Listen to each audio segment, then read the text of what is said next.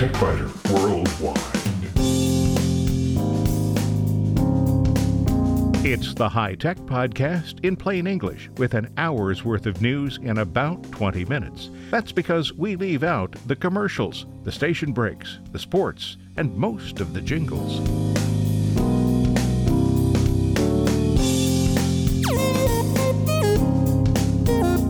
Podcast number 634 for the 17th of March 2019. This week, if your computer's a few years old and you'd like it to be faster, the right change may no longer be to add RAM.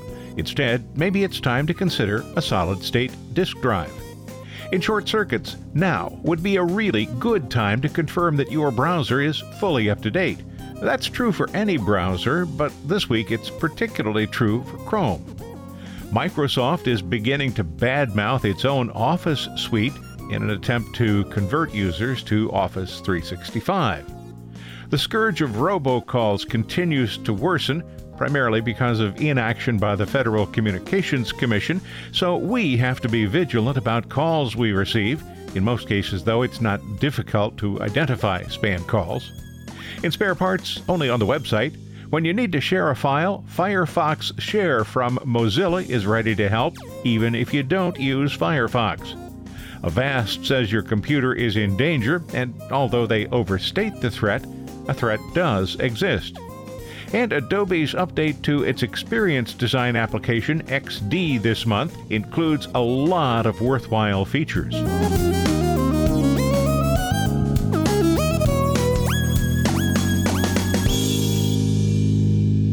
The refrain used to be solid state disk drives sure are nice, but they're too expensive. Well, now prices have dropped to levels that make them good choices for home computers. They're still more expensive than traditional mechanical drives, but not so much more expensive that sticker shock will cause you to reject the thought. So let's explore why you might want to install a solid state disk drive. Those who want to accelerate an older computer should consider replacing a mechanical drive with a solid state drive.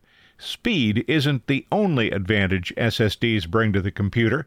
Because there are no moving parts, there are no motors, and that means battery powered computers will run longer on a single charge, they'll run cooler, and they'll be quieter. SSDs are also more durable than mechanical drives, so there's less danger from vibration and bumps. Not long ago, the first bit of advice for somebody who wanted to speed up an older computer was add memory.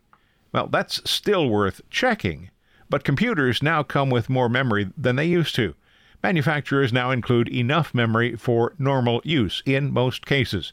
If your computer has 8 gigabytes or even 4 gigabytes of RAM and you use it primarily for web browsing, email, and office documents, more RAM won't help.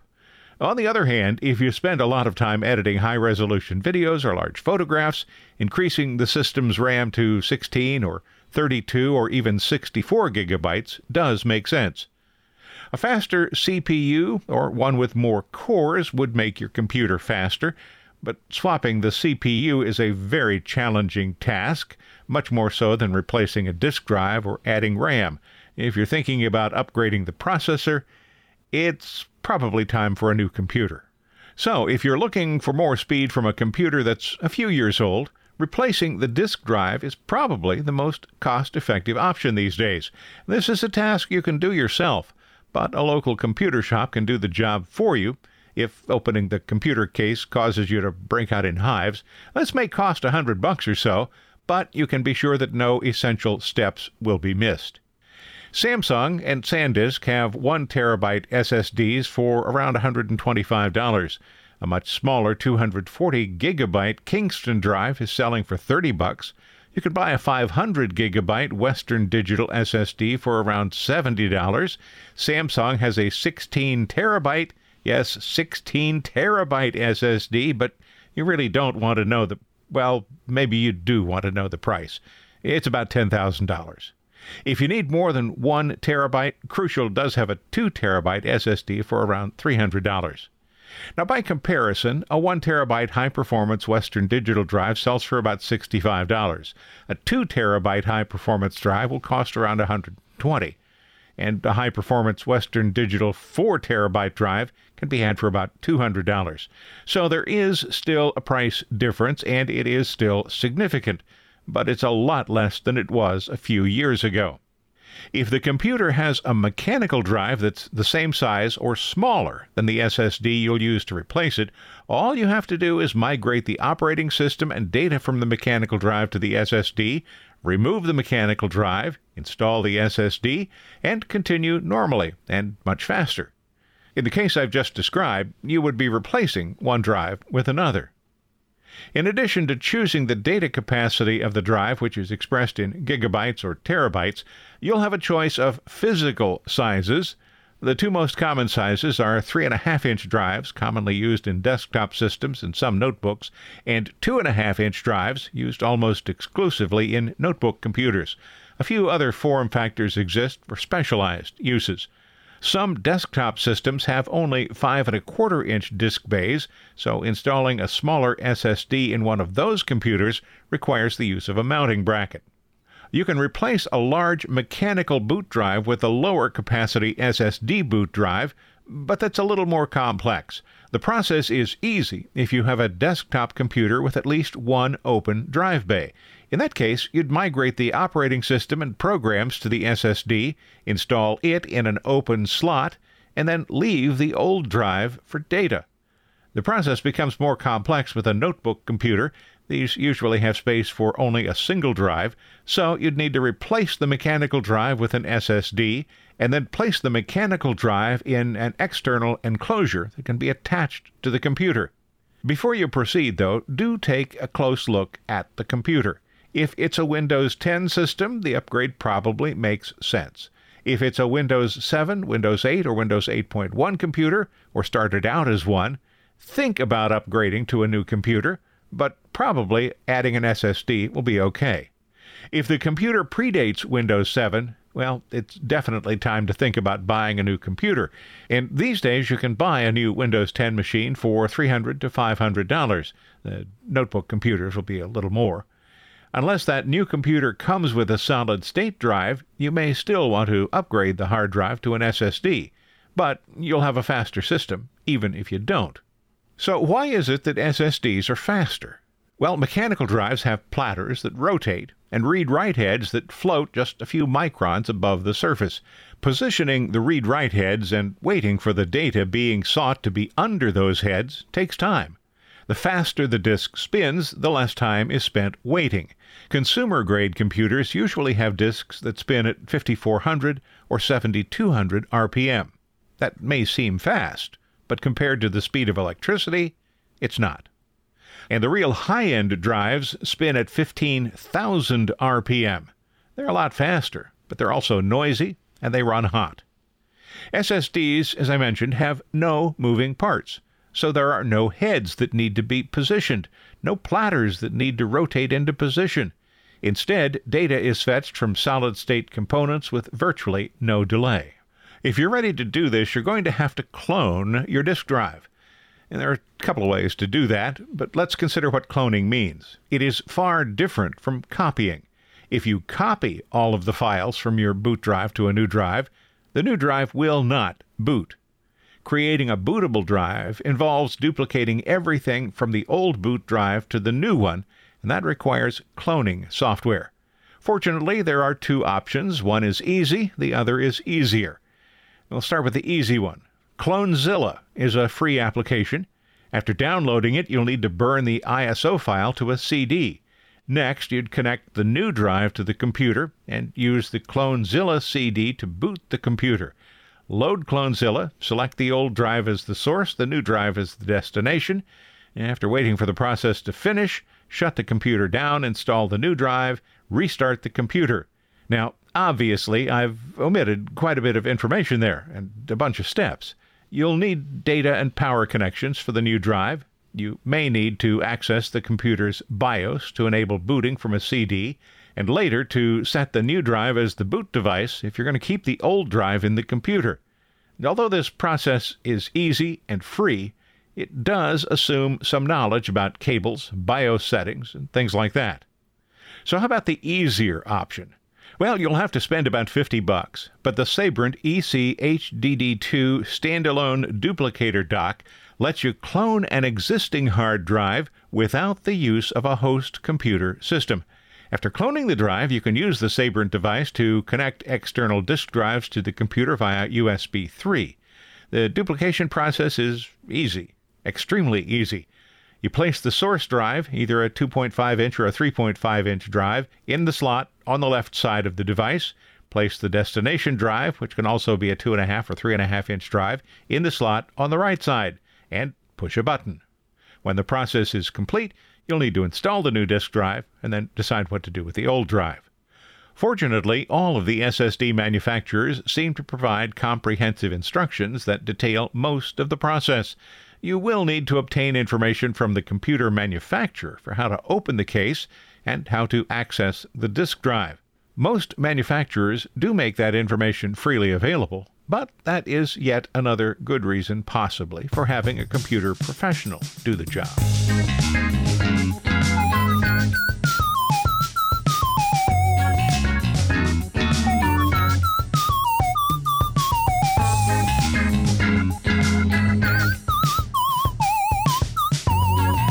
In short circuits, now would be a really good time for anyone who uses the Chrome browser to confirm that the installed version is 72.0.3626.12 or later. Chrome OS users should see a 122 at the end of the version number instead of 121.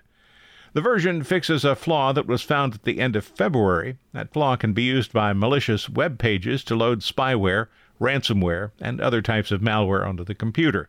Now, by default, Chrome does update itself, and turning off the auto update feature is something that Google software engineers made intentionally difficult to change.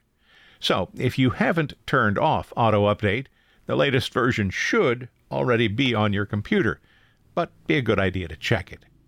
Open the Chrome menu, select Help, and then click About to display the current version. If the latest version isn't shown, you should also find a button that can be used to download and install the update.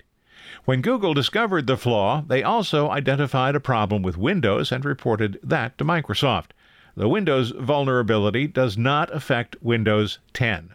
According to Google, we strongly believe this vulnerability may be exploitable only on Windows 7, due to recent exploit mitigations added in newer versions of Windows. To date, we have only observed active exploitation against Windows 7 32 bit systems. So, if you're one of those people who elected to stick with Windows 7 in the belief that it is safer than Windows 10, maybe it's time to rethink that choice. If you'd like to read more, check out Google's security blog. You'll find a link on the TechByter Worldwide website, www.techbyter.com.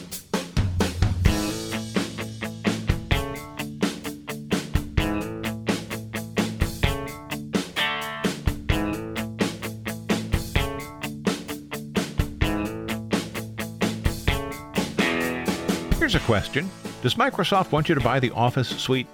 Now, you might think the answer is yes, but actually it is no. Microsoft would much prefer that you rent Office 365, which provides a reliable income stream for the company. But it might be a better choice for you, too. When Microsoft released Office 2019 in September 2018, they said it would not be the last. Now the company is actively discouraging buying the version with a perpetual license I quote Office 365 is connected to the cloud, so you can access the content from any device, co author with anyone in real time, regardless of whether or not they've purchased a copy of Office, and use the power of artificial intelligence to create impactful content with less effort. On the flip side, Office 2019 also delivers full installs of the Office apps we know and love. Remember, I'm reading Microsoft copy here.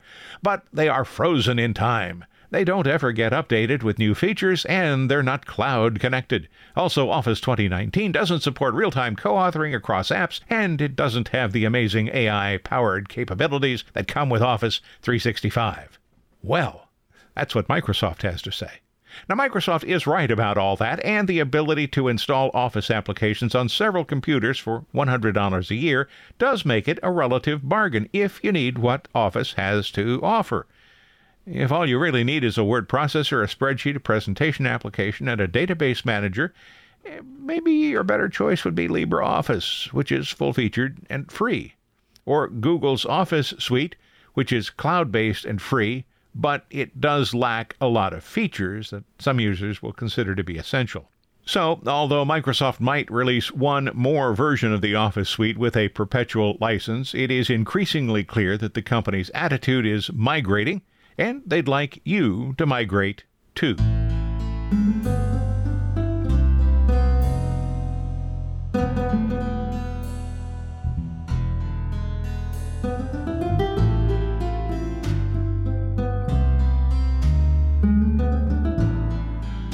The Federal Communications Commission could stop illegal robocalls by requiring that service providers verify the source of the calls. But that hasn't happened, and it isn't likely to happen under Ajit Pai's leadership. So, scam calls that claim to be from the Internal Revenue Service or the Social Security Administration or your bank just keep increasing. The volume of robocalls increased by 60% in 2018 over 2017. Until the FCC and the service providers do something, all we can do is sign up with one of the services that attempts to stifle unwanted calls. All of them improve your odds of blocking the scammers, but all of them miss some of the calls. Now, not all robocalls are bad. Medical offices call to remind patients of appointments. Banks and credit card providers use robocalls to alert cardholders about possible fraudulent use. These calls are legal, legitimate, and well intentioned. The calls are also in the minority. By far, most robocalls are illegal or malicious or both. Some calls may appear to come from nearby phones that are in your area code and exchange. Others can spoof the names and numbers of government agencies, but most calls contain pretty strong clues that they've been made by imposters. For example, here's a voicemail message that was on my phone the other day. You don't need to be a genius to recognize this as a scam, but it must be working for the scammer. We have found some suspicious and criminal activities connected to your social security number. We suspect it is an identity theft situation. With the orders from court and the Judiciary Department, we are canceling your social security number. For further information and to avoid any disciplinary action, kindly call us back as soon as you receive this message. Our direct line number will be 509 955 1706. I repeat 509 955 1706. Thank you. Good day. What are the clues here that this is a scam? Well, the voice is heavily accented. It is unlikely that any federal agency would hire someone with such a vivid accent to record a message for outbound calls. Also, the number associated with the call makes it appear to originate in Yakima, Washington. At last check, the Social Security Administration was in Washington, D.C., and the phone would be in the 202 area code. Also, part of the message is unintelligible. Certainly, a federal agency's communications professionals would not allow the recording to be used. There is a threat in the message that my Social Security number will be canceled. Well, Social Security numbers cannot be canceled or suspended. You'll find that information on the Federal Trade Commission's website. If you want to see it, there's a link on the TechByter Worldwide website to the FTC website. And the message says that if someone has stolen your identity, no disciplinary action will be taken against you. Well, if someone has stolen my identity, why would anyone take disciplinary action against me? Silly. If you receive a call like that and you're still not sure that it's a phony, call the real Social Security Administration, 1 800 772 1213. And there's no phony information in spare parts, which is only on the website. This week, when you need to share a file, Firefox Share from Mozilla is ready to help even if you don't use Firefox. Avast says your computer is in danger. And although they overstate the threat, a threat does exist. And Adobe's update to its Experience Design application, XD, this month includes a lot of worthwhile features.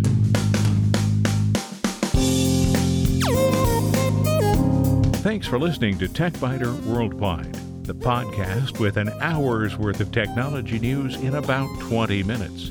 I'm Bill Blinn. Be sure to check out the website www.techbyter.com. And if you like, send me an email from there.